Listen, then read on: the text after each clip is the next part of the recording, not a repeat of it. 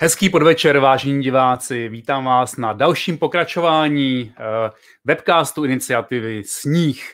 Eh, mými dnešními hosty budou eh, David Černý, doktor David Černý, docent Filip Křepelka a později se připojivší doktor David Gregor. Moderovat budu já, David Antony Procházka. Budeme se dneska zabývat v podstatě dvěmi základními tématy. První téma bude eh, právo a právní otázky, které jsou eh, s pandemí spojené. A druhé téma budou, budou etická témata. Eh, můžeme se rovnou podívat, Filipe, právní režim za již skončivšího, řekněme, nouzového stavu a dnešní pandemická pohotovost. Jak to máme rozumět? Spousta lidí se v tom vůbec neorientuje a možná se jim není co divit. Tak, dobrý večer, děkuji Davide za slovo. V, tak to, co věřím, že veřejnost ví, je, že před devíti dny skončil ten nouzový stav. Trval o něco více než šest měsíců, což jsme nikdo nepředpokládali. To, co jsme sledovali pravidelně, protože to v, někdy, v některých případech bylo spojeno s velkými přemety bylo opakované prodlužování toho nouzového stavu rozhodováním poslanecké sněmovny. Víme, že v některých případech ten nouzový stav byl prodloužen jaksi právně velmi sporným eh, a politicky velmi sporným způsobem. Eh, tak ten nouzový stav eh, vyhlasovala vláda, tedy víme, že znovu a znovu prodlužovala poslanecká sněmovna je režim, u kterého jsme si nikdy nepoložili tu otázku, jaký je vlastně jeho smysl. Jo? Jestli jeho smysl je eh, umožnit vládě eh, operativně vydávat ta krizová opatření, eh, protože prostě není čas na zákonodárný proces. To určitě bylo legitimní loni během toho krátkého nouzového stavu a možná na podzim znova. Eh, no a nebo jestli ten důvod pro nouzový stav je nutnost masivně omezovat eh, základní práva a svobody, včetně těch podnikatelských a podobně. Jo, tuto otázku jsme si vlastně nikdy pořádně nepoložili a samozřejmě odpověď na tuto otázku jak si předurčuje naše nazírání na to, jestli ten nouzový stav eh, jak si bylo ospravedlnitelné držet těch šest měsíců, anebo třeba ho držet ještě déle. Jo, jsou státy, které neměly problémy vyhlásit třeba Itálie nouzový stav nebo jeho obdobu na řadu měsíců dopředu. Jo, zatímco celá řada jiných států skutečně to prodlužovala podobně často jako my. Uh, tak z politických důvodů ten nouzový stav skončil. Naštěstí je to jaksi spojeno s poklesem té třetí vlny, s tím, že zdá se, že nenastupuje nějaká čtvrtá vlna, čehož jsme se v iniciativě s nich samozřejmě obávali a obáváme nadále. Eh, že by mohla přijít. No a nastoupil tedy jiný právní režim a to je podle toho pandemického zákona, který byl loni navržen a dan k ledu, protože v květnu byl pocit, že už je všechno za námi. Eh, no a pak eh, prostě nebyla jaksi politická vůle ze strany vlády ho prosazovat, ale ani ze strany parlamentu, jak si ho projednávat a vytvořit nějaký náhradní jiný režim Eh, v, pro, pro, pro to zvládání té pandemie mimo ten nouzový stav. Eh, všechno se změnilo v únoru, kdy, kdy jedno z těch prodloužení bylo prostě přinejmenším politicky, ne ústavně sporné. A eh, v, jaksi podmínkou toho jakéhosi tichého tolerování toho prodlouženého či znovu zavedeného nouzového stavu bylo právě jaksi urychlené projednání toho pandemického zákona. Já jsem na jedné straně rád, že máme vůbec speciální zákon na zvládání pandemie COVID, protože jsem zastáncem takovýchhle speciálních zákonů. Jsem hluboce nespokojen s tím, když se říká jako zaklínadlo, že něco musí být systémové. Podle mého názoru prostě konkrétní problémy si mohou žádat konkrétní zákony. Na druhé straně ale ten pandemický zákon pořád zůstává v v mnohem, v mnohem slabý už tím slovem pandemická pohotovost, jako ten stav.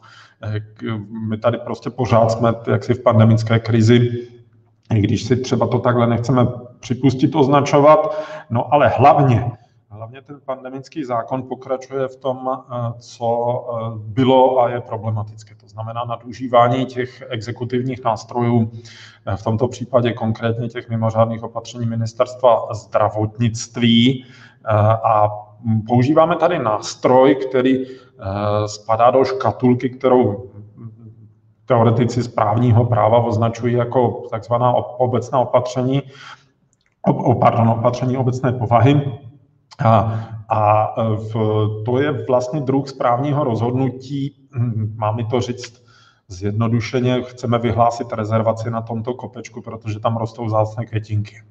Jo, tím opatřením zakazujeme komukoliv, kdo na ten kopeček přijde ty květinky trhat a tak dále. Eh, no ale my tady tímto opatřením my vlastně regulujeme 10 milionů lidí, zakazujeme jim věci, které jsme si před dvěma lety vůbec ještě nedovedli představit. No a používáme nástroj, který, eh, který se prostě proto nehodí. Jo, hmm. tady ve srovnání s, v cizině počínaje Rakouskem, Německem, ale mohli bychom uvádět desítky států. Eh, ano, v těch zemích se hodně používá ta řekněme, exekutivní legislativa, to znamená, hm, na naše by to byly nařízení vlády a ministerské vyhlášky, eh, v, ale nepochybuji o tom, že jsou to právní předpisy. Hmm, děkuju. Optimálně by bylo dobré, kdyby to byly zákony. Díky. Já v podstatě, když takhle poslouchám, ještě když se, když se doptám, já třeba jako ředitel nějaké firmy, teď se to jako změnilo a já vlastně tomu nerozumím. Má to pro mě nějakou jako výhodu, nevýhodu? Vlastně jako nevím, co se tím pro mě mění, chápu, že to má nějaké jako podhoubí a podobně, ale co pro toho jako člověka se reálně změní teda? No, eh, v, v tento moment to může napadat u nejvyššího správního soudu soustavně. Hmm. A, a to je problém, protože jedno rozhodnutí o jedné žalobě neznamená, že, ta, že to opatření je potvrzené. Ty žaloby tam mohou přicházet stále znova a znova do kolečka a pak prostě opravdu záleží na tom, jestli to najde nějakého toho svého a teď to řeknu s jistou mírou ironie svobodomyslného soudce, eh, který, který je s těmi opatřeními nespokojen a který prostě vyhodnotí, že to není dostatečně odůvodněné, což vždy můžeme diskutovat, jestli jsou ta opatření dostatečně odůvodněná, zvláště pokud nám eh, lékaři a další věci produkují a v Česku je to velmi výrazné, velmi odlišná stanoviska. Jo, my tady v, iniciativě máme, máme několik špičkových vědců a lékařů, které ale vyvažují lékaři s velmi odlišnými názory, no a pokud jejich stanoviska jsou prostě prezentovaná, tak eh, rozumím, že nejenom lajci, ale i novináři, politici a právníci jak si jsou zmatení.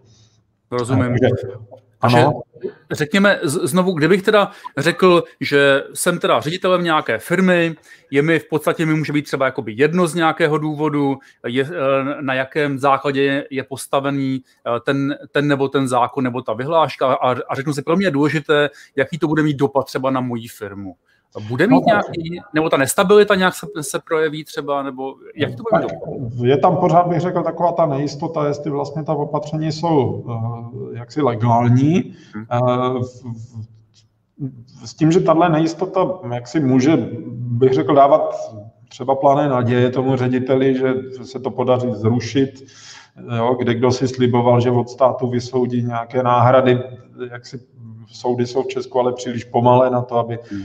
jak si tady toto fungovalo v téhle věci jako rozhodují, pokud vůbec začali rozhodovat, tak velmi nepředvídatelně, protože v souvislosti s, s, tím nahrazováním škod se vynořuje celá řada doposud nedobře promyšlených právních otázek a lze očekávat, že každá instance našeho několika stupňového soudnictví by ty otázky rozhodovala různě. Jo, čili hluboká právní nepředvídatelnost v, eh, samozřejmě mnohdy i nejistota. Nejistota, eh, v, jak ty opatření vykládat. Jo, to, to poslední, to združování, zhromažďování v 10 osob ve vnitřních prostorách, 20 osob ve vnějších prostorách, tam, tam došlo k úplně babylonskému zmatení jazyku. Jo, slova setkávání, zhromažďování, bylo to v souvislosti s určitou kategorií služeb, akce, oslavy, poutě, a podobně. A vlastně každý právník, který to otevřel, to začal vykládat odlišně. A k tomu jsme vedli tu diskuzi, jestli vlastně to podle toho pandemického zákona jde nebo nejde, jo, což je vlastně taková jakási zástupná diskuze, protože my bychom hlavně měli diskutovat o tom, co, jakým způsobem regulujeme. I to vůbec není triviální záležitost. Jo. No a Eh, ještě jeden problém máme spojený s těmi mimořádnými opatřeními, jako jakými si podzákonnými opatřeními. Oni totiž ještě dokáží zakazovat, ale daleko horší je proměňování těch pravidel v těch situacích, kdy potřebujeme něco jak si dělat jinak, než jsme dělali do posud. Příklad je to testování žáků ve školách, anebo pracovníků v podnicích, kdy prostě potřeba říct, a my to nemáme řečené právě tady touto formou, že opouštíme ta pravidla pro diagnostiku v medicíně, protože to dělají lajci. Jo? Má to právní relevanci, může být v práci, musí jít domů, může být ve škole a tak dále. Eh, no a eh, jak si bych řekl, to přímo nahrává na to spochybňování, eh, protože my tady máme obecně platný zákon, který říká, ty a ty zákroky smějí dělat jenom profesionálové poskytovatele zdravotní péče. No a to se tady z dobrých důvodů opustilo, protože to prostě nejde. No, jak si nemůžete zmobilizovat lékaře k tomu, aby chodili do škol a testovali děti, když mají spoustu práce dnes, pořád ještě se zvládáním té pandemie skutečně nemocných. Jo, takže eh, jakési to co, to, co českému státu opravdu nejde těch 12, možná 14 měsíců, je přizpůsobení toho práva. Jo, stanovení, která pravidla prostě nemohou platit, protože to prostě musíme dělat nějak nouzově. A, a v, jak si eh, vede, vede to k dvěma výsledkům, které nejsou, ani jeden z nich není ide optimální, nebo jsou možná katastrofální. Eh, buď, buď se necháme tím právem ochromit a pak říkáme, nejde, nemůžeme, nesmíme. Eh, a, a nebo, a nebo uh, to právo začneme ignorovat. A prostě děláme to mimo právně. No a jako samozřejmě každý právník jako v ten moment jak si začne vnímat, že je problém, protože, protože ta právní regulace prostě mizí, mizí respekt k právu. Víme, že ta věc se dělá jinak, eh, protože, protože to podle těch právních předpisů nejde. Ani, jedna, ani jedno východisko není žádoucí. Mm-hmm. Díky.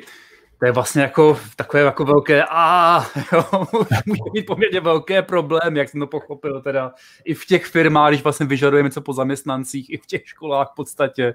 Takže jako vnímám to, že to je vlastně jako ten dopad je velká nejistota a možnost problémů, který měly být předtím jako předvídány a, a, a ošetřeny v rámci těch zákonů. Ano, hmm. přesně tak. K tomu asi pak ještě dostaneme dál. Uh, Davide, uh, je vůbec přípustné omezovat lidská práva v rámci protiepidemických opatření? Už je na, na podobné otázky se objevovaly v různém znění uh, už i dříve. Dobrý večer, děkuji za otázku. Já teda, jestli mohu, já bych začal trošku ze široka. A totiž tato otázka se dá zodpovědět pouze, když si položíme jinou otázku, a totiž jaký je smysl existence státu a jaké je ospravedlnění toho státu, existence státu z etického hlediska. Představme si takovou ryze imaginární situaci, kdy my lidé jsme naprosto svobodní. To znamená, neexistuje nad námi nikdo a nic, kdo by omezoval tu naši absolutní svobodu. A takový stav, takový stav situace, takový stav uh, světa by uh, sice byl stavem nějaké absolutní svobody, ale zároveň by to byl stav velmi neoptimální, protože Eh, pokud žijeme ve společnosti lidem vedle sebe, tak je třeba, aby jsme si neubližovali, aby jsme si nepůsobili újmu, aby silnější neubližoval eh, slabšímu a tak dále a tak dále. Čili tato absolutní svoboda není úplně dobrá pro nás lidi, pro nás dobrý, pro náš dobrý život. Je pro nás samozřejmě výhodné, abychom nějakým způsobem kooperovali a tato, tato kooperace dává vznik něčemu, jako je ta samotná morálka, Nicméně ta kooperace nějakým způsobem, bohužel, vzhledem k té naší přirozenosti, musí být hlídána zvenčí. A to je právě smyslem toho státu. To znamená zajišťovat nějakou efektivní a korektní kooperaci lidí. A to tak, že my lidé bychom v té společnosti, ve které žijeme, tak máme právo na to, abychom žili dobrý život.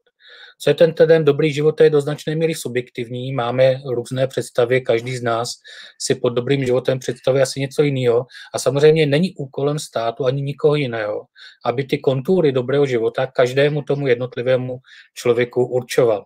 To si určujeme sami. Co je ale důležité, že my musíme mít možnost, nějaký otevřený prostor, ve kterém jsme chráněni a ve kterém ten svůj dobrý život můžeme žít a rozvíjet se jako lidské osobnosti. A právě tento prostor, ve kterém do našeho života nesmí zasovat nikdo jiný a nic jiného, to znamená ani ostatní lidé, ani stát, ten je dán nějakými základními lidskými právy. Co jsou ta lidská práva, to je komplikovanější diskurs, ale chápejme právě jako jakýsi ochranný prostředek, který vymezuje kontury, ve kterými lidé máme svobodu žít svoje vlastní životy. A samozřejmě z toho, co jsem řekl, to znamená, že ta práva už jsou omezen, už omezují naši tu absolutní svobodu. Ve chvíli, kdy prostě já e, žiju vedle člověka, aspoň jednoho, tak moje absolutní svoboda je omezena právě těmi jeho právy. Já ho nemůžu zabít, nemůžu si s ním dělat, co chci a tak dále. Či ta absolutní svoboda zaniká v okamžiku, kdy žijeme ve společnosti a o to více zaniká ve chvíli, kdy tady je někdo, kdo na tu naší kooperaci dohlíží a to je právě ten stát. Čili jeho funkcí je zajistit, aby lidé dodržovali ta práva. To je prostě ta primární funkce toho státu, čili umožnit nastavení takových podmínek ve společnosti, kterým se někdy říká obecné dobro, ve který každý jednotlivec té společnosti může prosperovat a žít dobrý život ve shodě se svými vlastními ideály dobrého života. Nicméně já už jsem říkal, že ta naše absolutní svoboda je omezena právě tím, že žijeme ve společnosti, právě tím, že jsou tady další lidé a mají nějaká práva. A jedním z nejdůležitějších práv je samozřejmě to, abychom nepůsobili újmu ostatním lidem.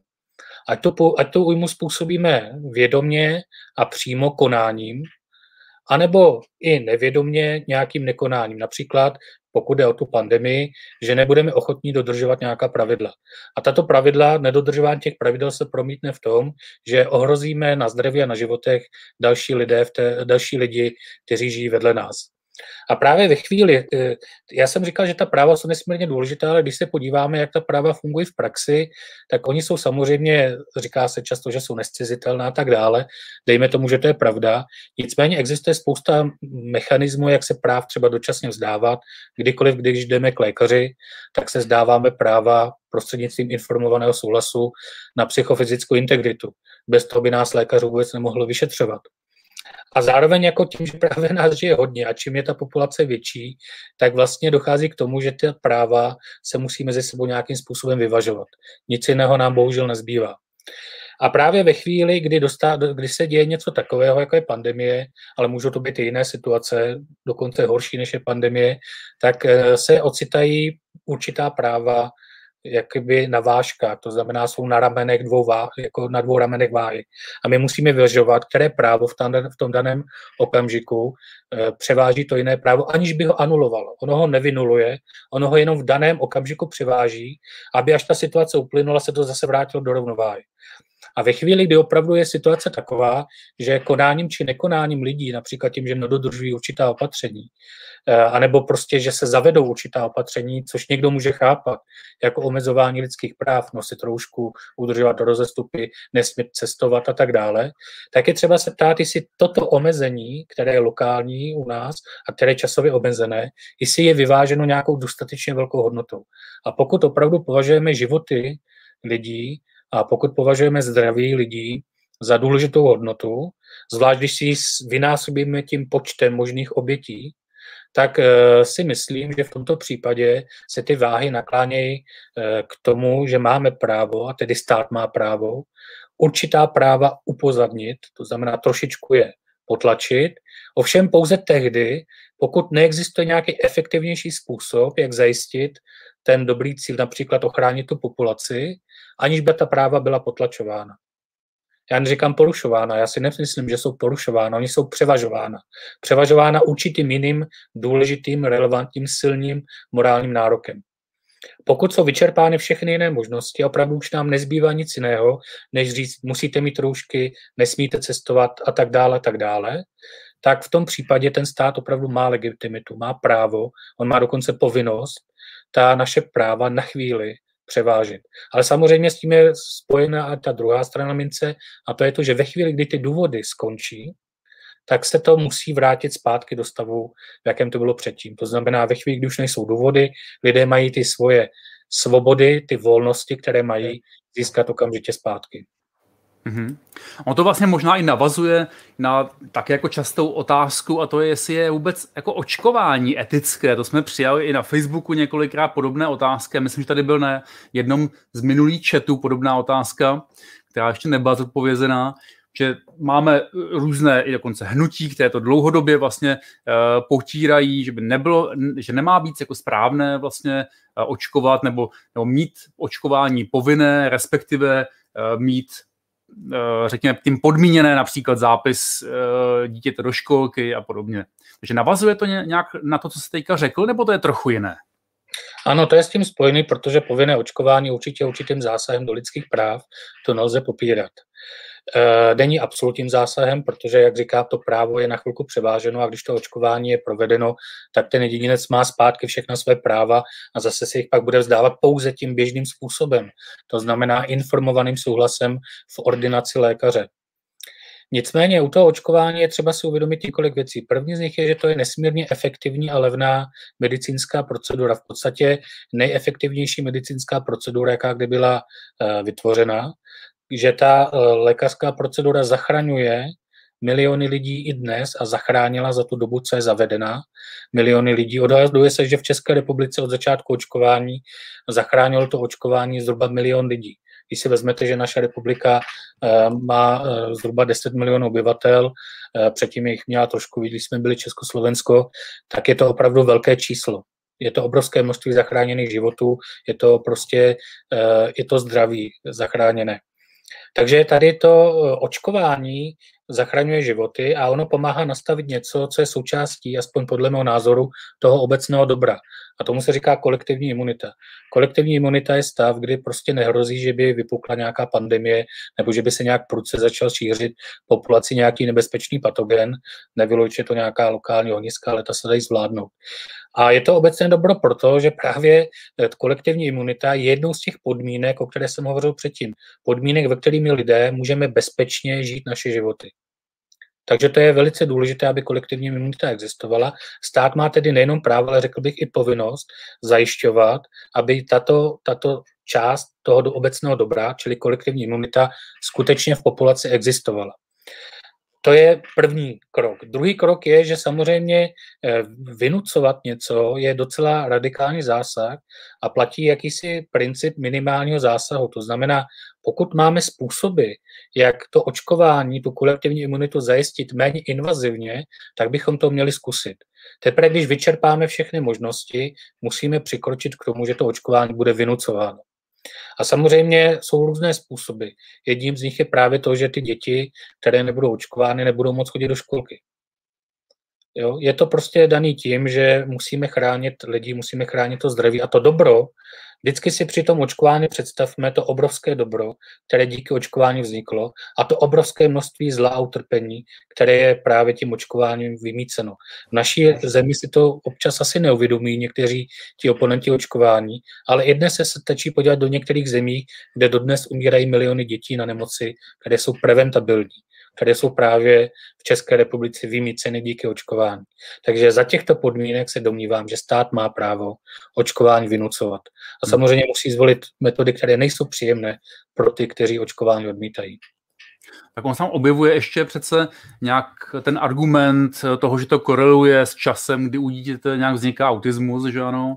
Eh, zároveň tam nějak běhá ta Wakefieldova studie, která to prokazovala, takže to je jeden vlastně z důvodů, eh, proč v podstatě eh, to hnutí vzniklo, že ano, nějakým způsobem pak se, pak se šíří dál. Teď nevím, jestli by se na to ještě chtěl dá reagovat, spíš jenom možná komentuju. Dobrá, tak zeptám se Filipa, co je, co je teda vlastně politicko, nebo právně politickou příčinou, řekněme, Eh, těch problémů, o kterých jsme se teď bavili, eh, hodně toho, proč tady je ten, eh, řekněme, ta, ta pandemická pohotovost a proč to není řešeno třeba nějakými podzákonnými předpisy nebo, nebo přímo zákony a podobně. Tak, no proč, proč to není? No, já mám za to, že se tady spojují možná dva až tři problémy. První problém je, Eh, obecně společenský a mm, samozřejmě přesahuje i do politiky, do státní zprávy, eh, do soudnictví mm, a to, to, to bylo dlouhodobé podceňování té pandemie. Eh, loni jsme ji podceňovali, mysleli jsme si, že to bude jenom na pár týdnů, pak jsme to oslavili a víme, že, že tohle bude věc, na kterou budeme si připomínat po tom roce. Jako opravdu předčasnou oslavu. Vlastně pořád jsme doufali, že to za pár týdnů pomine. A přece kvůli pár týdnů nebudeme přijímat zvláštní zákony. No a, a dostali jsme to až do toho stavu, kdy reálně prostě v tom stavu zvláštním žijeme celý rok. Takže no nějaká a... lenost? Nebo takže nějaká lenost? No, nebo ne, politické body? Podle mě vyloženě dlouhodobě podceňování. Podceňování, ale to, co říkáš, to určitě také. Totiž hluboký společenský rozkol jo, kolem, kolem té otázky, který ovlivňuje samozřejmě i politiky. A v, já mám tu obavu, že, že těm poslancům, a teď mluvím o, ne, nezmiňuji ani jednotlivé politické strany, eh, že to jde napříč tím politickým spektrem, že to vyhovuje, jo? Že, že vlastně nejsou nuceni rozhodovat o těch jednotlivých zákonech, o těch jednotlivých omezeních. A já bych si opravdu dovedl představit zákon o eh, návratu dětí do škol podmíněných testování. Jo? Eh, věc absolutně zásadní pro tyto týdny. Eh, že jeden každý poslanec a senátor vlastně se vyhnul tomu, že by říkal, no já jsem hlasoval pro nebo proti, protože. Jo, a určitě by nepotěšil jistou část svých voličů. Jo? Čili, že to do nemalé míry těm poslancům vyhovovalo. Samozřejmě vyhovuje to i vládě, protože ono je snažší prostě zavádět ty exekutivní opatření, eh, než eh, tady tyto záležitosti otevírat v parlamentu. No ale nakonec se to prostě vrací v tom, že se pořád znova projednával ten nouzový stav. Minulý týden byl interpelován ministr Arenberger kolem těch testů ve školách a člověk si říká, no proč jste místo těch tří hodin nevěnovali ty tři hodiny projednání zákona, kterým by se to testování v těch školách zavedlo. Třeba s podmínkou, že se nebude šťourat v nose, ale že se budou dělat nějaký ty kluktací testy. Jo, protože to je rozdíl samozřejmě z pohledu eh, nějakého komfortu nebo diskomfortu pro ty děti, včetně nějakých rizik eh, v Jo, čili i takováto podrobná věc by samozřejmě v tom zákoně být mohla. Já netvrdím, že většina zemí to řeší vyloženě parlamentními zákony, ale spíše tím, co v Česku označujeme za ministerské vyhlášky nebo eh, vládní eh, nařízení. Jo? Čili povyš, považoval by za dobré to povýšit to nějakou tu úroveň výš, jo, než, než je ta úroveň, která se, která se nyní používá. Já si dovolím něco dodat ještě k tomu očkování. Eh, protože, Určitě. Eh, protože jako učitel také zdravotnického práva eh, a účastník za 15 let mnoha konferencí mohu konstatovat, že pandemie a epidemie bylo téma, které jsme nikdy neprobírali. Jo, to jsme věděli, že v tom zákoně o ochraně veřejného zdraví jsou nějaké paragrafy, ale vlastně nikdo vůbec nepřemýšlel, jako, co by ty paragrafy mohly znamenat. A přiznávám, vůbec jsem si nedovedl představit, co nás jak si bude čekat. Eh, to, co ale zpětně můžu říct, že právě v tom narůstajícím konfliktu kolem toho povinného očkování dětí se prostě dalo spatřovat jakési varování. Jo, že e, právě to, co říkal David Černý, že ten jaksi střed mezi tím, řekněme, individualistickým pojetím až absolutizujícím tu osobní svobodu, možná v tomto případě více rodičů než toho dítěte samotného, e, v, se střetává s nějakým tím obecným zájmem nebo kolektivním zájmem. Jo, ono, ono mluvit o kolektivech je prostě už samo o sobě nebezpečné slovo v této společnosti, jo, ale on to, on to opravdu prostě nějaký obecný či kolektivní uh, zájem uh, je. Uh, uh, jo, to, to, mm, jak si ta absence, absence těch, těch, toho šíření, šíření různých nákaz, ať už virových nebo, nebo bakteriálních. Možná věc, kterou eh, se tak dostanu až na hranu toho, o čem uvažuje David Černý, Jo, to, to znamená tam, kde se prolíná to právo eh, s tou filozofií, s etikou, či to, co bychom označili jako jakási filozofie práva, a ne, netvrdím, že jsem na to specialista, ale vytušil jsem to jako určitý, určitý problém, který bychom mohli pak diskutovat třeba eh, podrobněji, je eh, jakési odlišné nazírání na to, eh, jak vlastně vnímat toho člověka, který je něčím nakažen. A to je jedno, jeden pohled, ten, který se projevuje alespoň formálně v těch epidemických opatření, je, že ten člověk je prostě vnímaný jako řekněme, rizikový nebo nebezpečný a musí se podrobit určitým omezením, karanténa, izolace, povinné testování. Je to prosazováno při nejmenším vysokými pokutami, ale v některých zemích i hrozbou vězení a, a, a, a, a nebo třeba, že by mohl být žalován na nějakou náhradu škody, kdyby někoho nakazil. To je jeden pohled takový převládající, ale připouštím, že ti odpůrci jako mají tendenci jakoby postulovat trošičku jiný pohled, opačný pohled, a to je, eh, co je ti do toho, že mám nějaký virus, to je tvůj problém, že ti ten virus dělá problém. jo? Jo, to znamená, jako by to přenášet na toho druhého, kterého vlastně ta nákaza může poškodit. Jo? S tím, že eh, ona, ta společnost v tom asi není důsledná. Jo? Kdybychom tady měli nějakou nákazu, která populaci nepáchá žádné škody a jenom jednomu z tisíci by dělala problémy, no tak se kvůli tomu celá ta společnost nezastaví, to všichni víme. Jo? A spíš tohohle člověka budeme jak si se snažit nějakým způsobem léčit, stabilizovat. Někdy musí žít tyhle lidé, jo, co mají nějak extrémně oslabenou tu imunitu, opravdu ve velmi problematických problémech, podmínkách, kvůli eh, jaksi imunitním potížím jednotlivce se nezastaví celá společnost. Jo? Čili, eh, že je to nakonec stejně ta většina, která diktuje to, to, to, to biologic, ten biologický standard. Jo? Byť, eh, byť eh, připouštím, že takhle jsme to nikdy příliš nahlas nepromýšleli. Jo? Eh, a opravdu, že zatím i to, jako, jako na koho se má vlastně jaksi jak si jako přenést to, to břímě toho zvládání tady tohohle problému nebo trpění tohohle problému. Možná i trošku jakýsi kontrast mezi převládajícím pojetím na tom západě, kdy máme moc velkou tendenci to vnímat jako nějaký eh, dříve boží trest, ale dnes třeba, dnes třeba prostě jako, že to tak příroda chce a v, přijímat to trpně, oproti, řekněme, takovému tomu v dobrém slova smyslu orientálnímu pojetí, že ten stát nese odpovědnost za to, že se něco takového nestane, protože my víme, že eh, ty orientální země dost bez ohledu na režim, jak si se k tomu postavili daleko, daleko razantněji. A že zatím taková možná představa, že ten panovník, který má jinak velkou moc, eh, že prostě nese odpovědnost za to, že v zemi je pořádek, včetně, včetně toho, že nejsou epidemie. jo? Jo, jak, jako by to v některých těch zemích tam hodně daleko na východě, jo, bylo tady tohle více takovéto kolektivistické pojetí, jo, že je to povinnost státu. Prostě, že se žádná nákaza nerozšíří, protože ono konec konců to ten stát destabilizuje. Jo. My jsme stát, který pravděpodobně ta pandemie dostává i do nějaké obecnější politické krize. Děkuji. Davide, můžeme si teda vzít nějaká morální ponaučení z té, ze současné pandemie?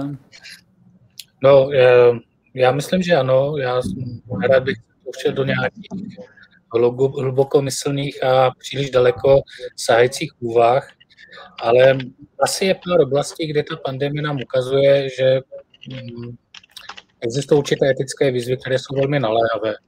Řekl bych, že jedna z věcí, co to ukazuje velmi jako intenzivně, je, že eh, jakým způsobem se chováme k životnímu prostředí, může mít dalekosáhlé důsledky pro nás samotné. Bez ohledu na to, jakým způsobem nakonec ta pandemie vznikla, jestli to uniklo z laboratoře, nebo to skutečně bylo přenosem na zvířete, na zví, ze zvířete, tak eh, mnoho autorů pozorně na to, že tahle pandemie je jedna z prvních, které teprve přijdou. Je to daný tím, že naše populace je stále větší, stále žijeme víc v kontaktu se zvířaty, kterých je stále víc a žijí v naprosto nevyhovujících podmínkách. Pokud teda nám nestačilo samotné utrpení těch zvířat například a ničení ekosystému a tak dále, aby jsme si uvědomili, že to je nesprávné samo o sobě, tak nám ta třeba, tak nám ta pandemie možná otevře oči aspoň v tom, že si uvědomíme, že to může mít špatné důsledky pro nás samotné. A to nejenom, jak se chováme ke zvířatům, jestli trpí v těch velkochovech, jestli jich nejíme zbytečně moc a tak dále, ale jak se chováme k půdě, jak se chováme k ovzduší, jak se chováme vůbec k celé této planetě. Pandemie je jeden velký problém, za dveřmi máme další, globální oteplování se všemi hroznými důsledky pro nás lidi, které to bude přinášet. Takže kdyby jedno z těch ponaučení bylo, že si uvědomíme, že tady jsou tyto problémy, že ty problémy můžou být dopady i na nás, na samotné, tak by to bylo určitě velmi dobré. Také by nám to mohlo jaksi poukázat na to, že my často chápeme to naše jednání omezené jenom tím, kdo už existuje. Máme se chovat dobře ke svým příbuzným dětem, rodičům, sousedům a tak dále. Ale vlastně tady jsou zatím neexistující budoucí generace. A ty budoucí generace mají tu smůlu, i štěstí, i smůlu, ale zatím teď to vypadá, že ta smůla začíná trošku převažovat, že vlastně zdědí planetu v tom stavu, ve kterém ji my zanecháme. A pokud opravdu nebudeme myslet v tom našem eh, uvažování, co dělat, také na to, že tady po nás přijdou další generace, tak budeme myslet krátkozrace a neeticky. To znamená, i oni budou muset tady nějakým způsobem žít a my máme povinnost, aby ta planeta pro ně byla obyvatelná, aby ten jejich život nebyl hroznou katastrofou a utrpením a neustálým bojem s výkyvy počasí eh, a tak dále, a tak dále. Takže to je jedno podle mě důležité ponaučení, které z té pandemie může plynout. Druhé ponaučení, já si myslím, že trošku poukázalo na to, co už je dlouhodobější jev, a to je to, že ta politika naše a jinde začíná být morálně vyprázdněná. Že politika se proměňuje opravdu jenom nějaký machiavelistický nástroj moci a ta ideová a etická dimenze se z té politiky vytrácí. Viděli jsme to v České republice a to je obrovský problém, protože mnoho problémů je třeba řešit v té etické perspektivě. A pokud by ta pandemie tohle odkryla a lidé by si to začali víc uvědomovat, tak by to bylo určitě fajn. Také by bylo dobré, kdyby si i vláda, a nejenom vláda, ale také různé velké společnosti uvědomili ten trend, který už v zahraničí existuje. A to je, že se etické komise nejenom zřizují, ale také se berou vážně. Že ty etické komise není jenom jakýsi legalismus typu máme si je založit, tak se založíme a jednou za rok eh, je svoláme a jako řekneme výborně plníme povinnosti. Čili je třeba, aby ty etické komise vznikaly a skutečně měly hlas nejenom, že tam budou formálně. A také si myslím, že je důležité se zaměřit uh, jako stát a jako společnost na ta rizika, kterým se říká existenční. Ta pandemie nám ukázala, jak jsme křehčí jak velice snadno ta naše civilizace se může dostat do problému. A ty problémy nejsou jenom v tom, že ti lidé tady onemocní a umírají, ale právě v tom, že vznikají zmatky v oblasti práva, morálky, v tom, že lidé prostě eh, vzniká rozštěpení té společnosti, polarizace, lidé nechtějí eh, nést prostě ty náklady, které jsou bohužel na ně naloženy tou epidemí nechtějí se podílet na tom boji, nechtějí být solidární a tak dále. Takže ty globální existenční rizika jsou před námi a pokud je nebudeme pokud jim nebudeme čelit jako společnost, nejenom lokální, či Česká republika, ale globálně, jako celý svět, tak je prostě nevyřešíme s katastrofálními důsledky pro celou společnost. Další taková uh, důležitá etická nebo etické ponaučení které ale opravdu zase je velice masivní a to je, my si často etiku představujeme, že nám říká, jak se máme chovat k druhým. Ale ona ta etika je také o tom, jaké povinnosti máme sami k sobě. A jedna z důležitých věcí, kde my lidé selháváme stále více, a ta pandemie to ukázala krásně, je, že my máme i takzvanou epistemickou odpovědnost. Co to znamená? My máme odpovědnost ohledně toho, jakým způsobem získáváme informace a vytváříme si svoje názory. Dneska je taková móda říkat, já mám svůj názor, to je můj názor, mám právo na svůj názor. Ne, není to pravda. Máme povinnost, aby ty naše názory byly co nejpřesnější, nejsprávnější, aby se blížily pravdě. To znamená, že eh, naší povinností je i pečlivě hodnotit zdroje informací, eh, pečlivě posuzovat ty argumenty, ale i to, že se budeme vzdělávat, že se budeme snažit, aby jsme si získali nějaký rozhled. Protože vidíme, že když to tak není, tak ty důsledky jsou katastrofální i pro ty ostatní lidi popírači očkování, David eh, to tady už naznačoval, to je všechno založeno na naprosto nekorektních informacích, které byly mnohokrát vyvráceny a často stačí elementární gymnaziální znalosti biologie, aby si člověk uvědomil, že jsou naprosto chybné. Takže jedna z dalších věcí, uvědomme si, máme vůči sobě a ostatním po, povinností tohoto rázu formovat si ty své názory zodpovědným způsobem. A poslední věc, ta epidemie taky ukázala, že ta morální odpovědnost není jenom vůči eh, těm nejbližším kolem nás, ale vůči všem, nežijeme už separovaně eh, od celé společnosti a od zbytku světa. A ta odpovědnost se netýká jenom toho, jak konáme, ale i toho, jak odmítáme konat, anebo jak nekonáme. To všechno může mít důsledky, které je třeba vzít v úvahu. A ty důsledky můžou být velmi vážné, dokonce stejně vážné, jako když konáme špatně. Například, když odmítáme eh, nějaká ta doporučení eh, akceptovat a mm, dodržovat v praxi. Zajímavé je, že ta pandemie ukázala taky to, že my máme i povinnosti, které jsou spojeny s rolemi. Například my máme role eh, právníka, etika, ekonoma, eh, ale jsou tady lékaři, kteří mají povinnosti spojené s tou rolí. A ty povinnosti jsou například eh, dané určitou epistemickou skromností. Pokud nejsem odborník na pandemii, tak je mojí povinností odmítat rozhovory na tohle téma. Protože když to nebudu dělat, tak prostě překračují svoji autoritu a důsledky zase vidíme tady před sebou. Máme tady spoustu takových rozumbradů, kteří mají mudr před jménem a úplně klidně vykládají v médiích naprosté nehoráznosti. A to je taky morální selhání. Morální selhání těch lidí, které má důsledky, které právě díky té pandemie vidíme teď. Předtím jsme to tolik neviděli, ale teď je vidíme, protože kolik lidí si myslí, že pandemie podvod, covid nikdy nebyl izolován, očkování je jako zabíjí a tak dále, a tak dále. Ta pandemie to odhaluje naprosto krásně. I tohle to má vážné důsledky. A zajímavé je, že v tomhle je tady jaksi morální odpovědnost institucí a například média v tomto ohledu si neuvědomují tu svoji odpovědnost a hromadně selhávala v tom, že zvali lidi, jako jsou zubaři a kardiologové a podobně, aby se vyjadřovali k tématům, kterým absolutně nerozumí a nemají k tomu vůbec žádnou kompetenci. Takže to jsou některá z témat, která mě napadla, že by mohla sloužit jako určité morální ponaučení do nejbližších let. On vlastně tam zmínil jednu důležitou věc, kterou my vlastně říkáme taky v rámci kritického myšlení a těch videí, vlastně co v iniciativě s nich eh, děláme eh, pro veřejnost a to je to, aby si lidé ověřovali informace.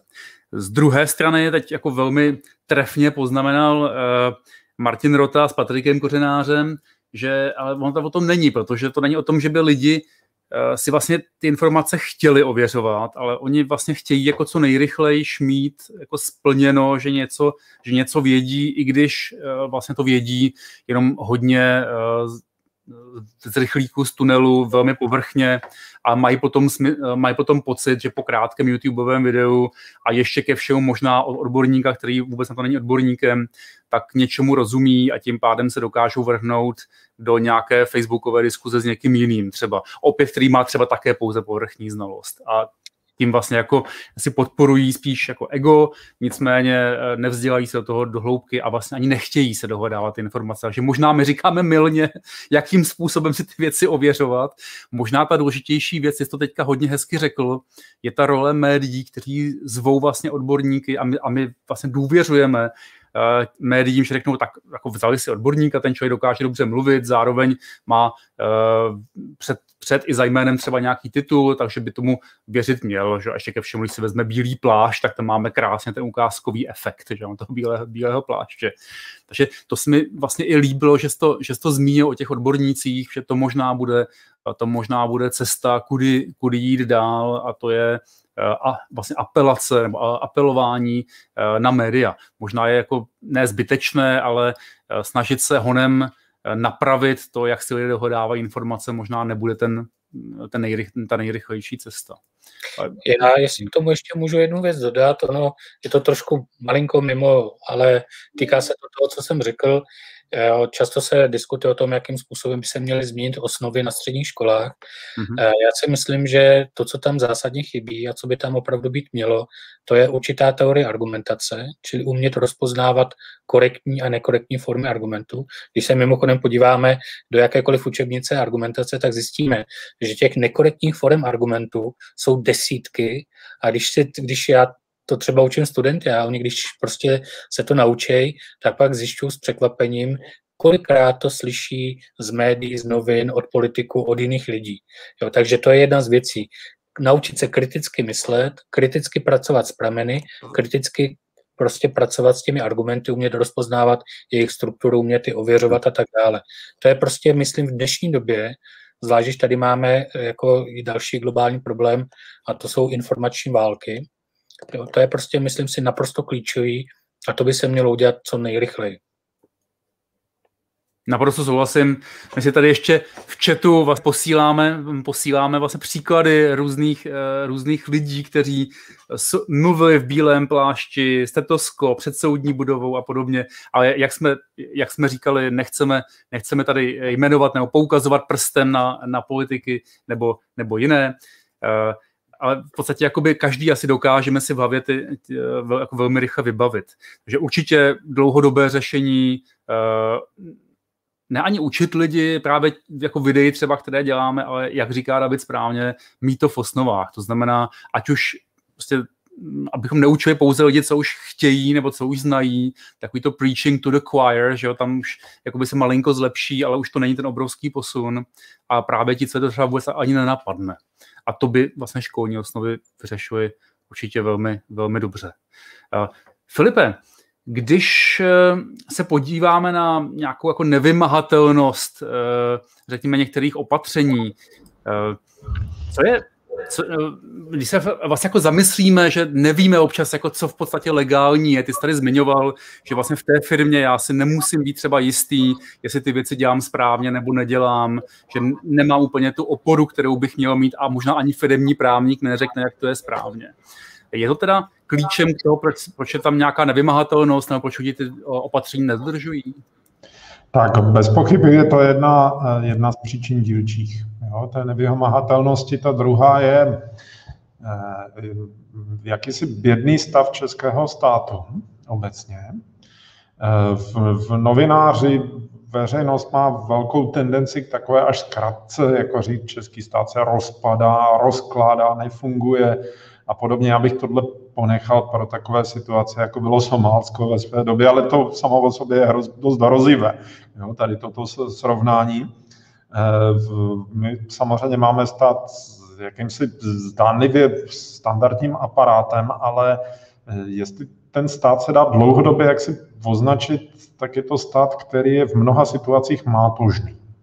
Jo, který, který má velké potíže to svoje poměrně košaté, komplikované právo prosazovat, taky si vyjasnit, co vlastně skutečně je důležité ke sledování těch důležitých obecných zájmů, protože to, když řeknu, že stát je mátožný, ještě neznamená, že vás nemusí potrápit na nějaké banalitě, třeba finanční úřad a podobně.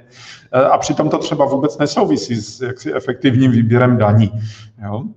Eh, eh, jo, čili člověk může mít se státem jaksi smíšené zkušenosti, že eh, jaksi na této věci ten úředníček se na vás povozí, ale v jiné věci prostě je obrovská díra v, jaksi v tom prosazování těch veřejných zájmů, což jak si možná v těchto dnech, abychom zmínili i něco mimo pandemického, tak to může být dozor státu nad, nad obchodováním se zbraněmi. Jo, jak si, kdy, kdy pokud se ti ruští agenti dostali do toho skladu a umístili tam ty výbušniny, no tak to znamená, že v tomhle státu nefunguje, nefungují standardy jaksi ochrany tady tohohle nebezpečného materiálu. Jo, to, to se nedá říct jinak. Jo. A v, čili jakýsi mátožný stát, stát, který není schopný prosazovat ta omezení, která stanovuje.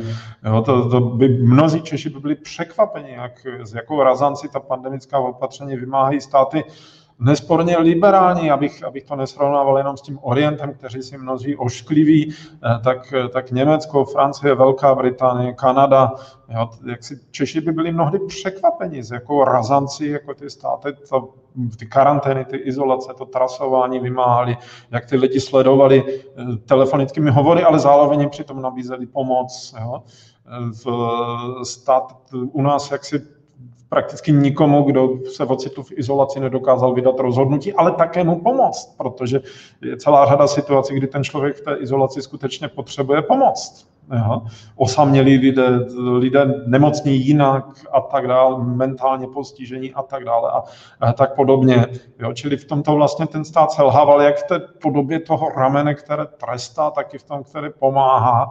Jo. Vlastně, vlastně nefunguje ani jedno, ani druhé tak, jak bychom si úplně představovali. No a pak to ten stát jako někdy přestřelí. Jo? Tady teďka otevřu něco, co i v té naší iniciativě, jak si asi by bylo předmětem diskuze. Já jsem třeba přesvědčen, že jak si stát zašel o stupínek dál, než bylo na místě v tom vyžadování nošení roušek na ulicích, pokud, pokud nejdete v davu. Jo. Tam mám za to, že je to zbytečné. Na jaře jsme to loni zavedli, pak to pro mnohé byl důvod odmítání těch hroušek vůbec. Na podzim jsme rozumně od toho upustili, aby pak v jedné z těch krizí jsme to znovu zavedli a, a, a stejně to hrozně moc lidí nedodržuje. Jo. Já když teď půjdu z práce lidu prázdnými ulicemi, tak to taky nebudu dodržovat, jo, přestože to formálně eh, právo požaduje, protože to epidemicky relevantní prostě není. Jo, ale zároveň ty lidi vychovávat, že v určité situaci prostě na místě tu roušku nasadit, pokud by ta ulice měla být plná jo, lidí, tak, tak, tak je na místě, na místě tu roušku mít, jo, aby se tady tohle lidi naučili. Eh, no a, a, a ty sankce mají být jaksi přiměřené v tom směru, že jaksi úvaha o tom, že na, za nenošení roušky dostanete pokutu 3 miliony, je úvaha bizarní. jo? To, to prostě nejde. Jo? Tady, tady je lepší 100 pokut po tisícovce, než, než nějaká jakási zastřená výhruška, že e, za šíření na každé choroby budete do vězení na 8 let. Jo? Když to stát je schopný jak si rozjet tohle trestní stíhání v, možná v jednom z tisíci případů, kde by to bylo na místě. Jo? Protože takový stát není spravedlivý. Jo, není spravedlivý stát, který si najde obětního beránka a prostě toho zavře do vazby, jako se to stalo v, v Chebu nějakému seniorovi, který si šel nakoupit z té izolace. Jo, to prostě přestože jak si volám po účinném státu, tak tohle není účinný stát. No a eh, mohu zmínit i jaksi nepochopení, že třeba z toho trasování, když ten, a víme, že ti lidé nespolupracují, tak eh, v, tak eh, emeritní prezident Václav Klaus, jehož názory já výrazně nesouhlasím, jo, i kolem té pandemie, ale i kolem jiných otázek, tak u, podle všeho s tou hygienou spolupracoval. No a, a pokud se mu ta hygiena, jak si bych řekl, za to odmění tím, že ho oznámí, eh, oznámí městskému úřadu ve Vrchlavi, aby mu dali pokutu za to, že jel do okresu a je tam neměl, což je samo o sobě k diskuzi, jestli mohl nebo ne, no tak eh, to je způsob, jak to trasování úplně zabít. Víme, že lidi nechtějí jak si sdělovat ty svoje kontakty, protože to vnímají jako jak si udávání, že těm lidem komplikují další 14 dní, kdy se ocitnou v karanténě. Eh, prostě z toho trasování nesmí vyplynout žádný trestní či přestupkový stíhání kohokoliv, ať už toho, kdo něco oznamuje, tak kohokoliv jiného, jo? že se ukáže, že něco porušili. To trasování, pokud vůbec má fungovat, a víme, že ne, pořádně nefunguje, tak, eh, tak jak si eh, tyto informace nesmí využívat postihování, postihování lidí. Jo? My tě potom samozřejmě přemažeme, protože jsme říkali, že nebudeme jmenovat žádného politika, že jo, takže to pak, pak nebude v tom záznamu, což nedělám se legraci. Ale, ale prosím. on byl v případě ne jako politik, on, on byl jako případ. jo. Ne, rozumím, jo, jo. Domluvili, tak dá se, dá se říct jeden nejmenovaný bývalý český prezident. Dobře. Já se, já, já se zeptám, jestli David ještě by rád měl nějaké poslední slovo k tomu, co bylo řečeno, eh, nebo eventuálně směrem k našim divákům. Já si poslední takovou, eh, já jsem tady naznačoval, ona v té pandemii se taky vlastně objevila taková otázka, komu vlastně věřit, že jo? Eh, komu bychom, když už máme ty informace z různých stran. A to je zajímavý problém, který se řešil v jedné oblasti filozofie, které se říká epistemologie, to je uh, nauka o poznání. A v podstatě ta úplně nejjednodušší odpověď by byla věřte tomu, čemu se říká epistemická autorita. Ale co to vlastně znamená? To je prostě někdo, kdo je odborníkem v dané oblasti poznání, kdo vystudoval kvalitní školu, kdo eh, výzkumně bádá v, tom dané, v té dané oblasti, publikuje kvalitní přijímané články, tak to je prostě epistemická autorita. Zároveň ale, protože věda není prostě eh, jaksi činnost izolovaných jedinců, ale je to víceméně už dneska kolektivní práce, tak epistemická autorita musí být někdo, kdo je taky uznávaný ostatními kolegy za tu autoritu v té dané oblasti. Takže takovým lidem bychom měli věřit a čím víc je, když je, na, když je například schoda těch, těch odborníků, tak ta schoda samozřejmě posiluje autoritativnost a naději na to, že to jejich, nebo zvyšuje důvody, proč bychom to jejich tvrzení měli přijímat jako korektní. No mimochodem, tady nám často stačí opravdu obyčejný zdravý rozum. Když bychom pozvali člověka, který má RNDR a je geolog a ptali se ho na třeba pohlavní, pohlavní život hvězdic v moři, tak by to bylo asi zvláštní. Že? Ale když pozveme někoho, kdo má před jménem Mudr a je zubář a ptáme se ho na, na epidemiologii, tak to ku podivu někomu zvláštní nepřipadalo. Přitom je to naprosto stejná situace. Čili další, co bychom měli používat, je používat ten zdravý rozum. Ptát se, jestli ten člověk, který hovoří, skutečně má oprávnění k tomu, aby se vyjadřoval autoritativně ve jménu té profese, kterou zastupuje. A zda nám tedy tím dává důvod, abychom toho tvrzení brali vážně. Děkuji. A zeptám se ještě Filipa, jestli má nějaké, eh, nějakou poslední větu, slovo k divákům. No, já bych Davidovi to trošičku jak si roz, rozbořil to, to, to jeho zdůraznění těch autorit epistemických. Já jsem se to slovo epistemický naučil tedy v souvislosti až s tou pandemí. E, ještě loni byste mě jak si na tohle slovo vyzkoušeli márně.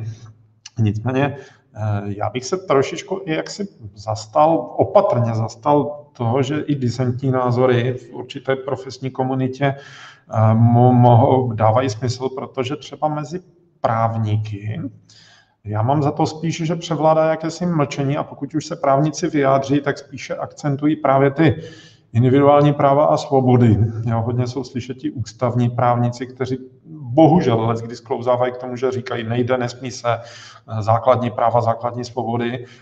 Pak jsou samozřejmě ti podnikoví právníci, kteří hájí ty individuální zájmy, v tomto případě jak si nerušené pokračování toho biznisu. Trošku nám tady chybí to, řekněme, to správní právo, jo, ti právníci ve službách toho státu. Má to jakési kořeny v uspořádání státu, fungování právnických fakult a podobně, to tady teďka nemohu rozebírat. Já mám tu obavu, že já kdybych se teďka ocitl v kolektivu deseti právníků, takže se spíš ocitnu v menšině. Jo, s těmi názory, které jsem tady prezentoval. No a o, o to jsem více pak rád, že je mohu prezentovat. Jo, čili eh, v, jak si eh, buď, buď, buďme trošičku opatrnější možná jo, s tím uvažováním o těch autoritách. Jo. Eh, v, v, ano, dá se to pozorovat, jo, že ti lékaři se skutečně jaksi rozpoltili, no ale my máme i epidemiologi, jo, kteří, kteří říkají opak. Jo. Eh, ten, ten, jeden je profesor epidemiologie, jo, ten, to, ten na to má ten papír jo, a přesto má názory, které vnímáme jako mimořádně problematické. Děkuji, Filipe. David, rychlou reakci. Budu muset končit, protože vím, že ty, Filipe, učíš od sedmi. No, velice rychle Filip uh, úplně nepochopil, co, co jsem chtěl říct. Já jsem neříkal, že má chybět plurality názoru a diskuze. Já jsem říkal, jaké my lidi, co jsme lajci v nějakém oblasti poznání, jaké dobré důvody uh, musí existovat, abychom názor toho člověka brali jako řekněme, přijatelný. A to je právě to, že epistemickou autoritou to je jedna věc. A druhá věc k tomu eh, případu toho epidemiologa s profesorským titulem, já jsem právě proto zdůrazňoval, že ta věda je kolektivní věc a že samozřejmě se nějaký vědec může utrhnout z řetězu a proto je důležité se dívat taky na ten konsenzus těch vědců. A když budeme mít jednoho profesora, který jde proti názoru všem, neříkám, že nakonec se nemůže, nemůže ukázat, že měl pravdu, ale pro mě jako lajka je v dané situaci epistemicky racionální přijmout názorovou většinu těch odborníků než eh, věřit tomu jednomu člověku, který jde proti proudu většiny odborníků v dané oblasti. Děkuji pěkně, já děkuji mým hostům eh, za dnešní debatu. Eh, mými hosty byli doktor David Černý a docent Filip Křepelka a Webcast jsem uváděl já, David Antony Procházka. Eh, moc vám děkujeme, že se připojujete na naše webcasty, že nás potom sledujete. Jsme vlastně překvapení, kolik, kolik z vás nám potom píše ještě dotazy a my se je snažíme zařazovat do našich dalších webcastů. Příští týden se můžete opět těšit, jak jsme slibovali, na eh, webcast, který bude, který se bude zabývat dezinformacemi a misinformacemi. Mějte se moc krásně, hezký pondělní podvečer. Tak, do, dobrý večer. Hezký večer všem. Děkuji oběma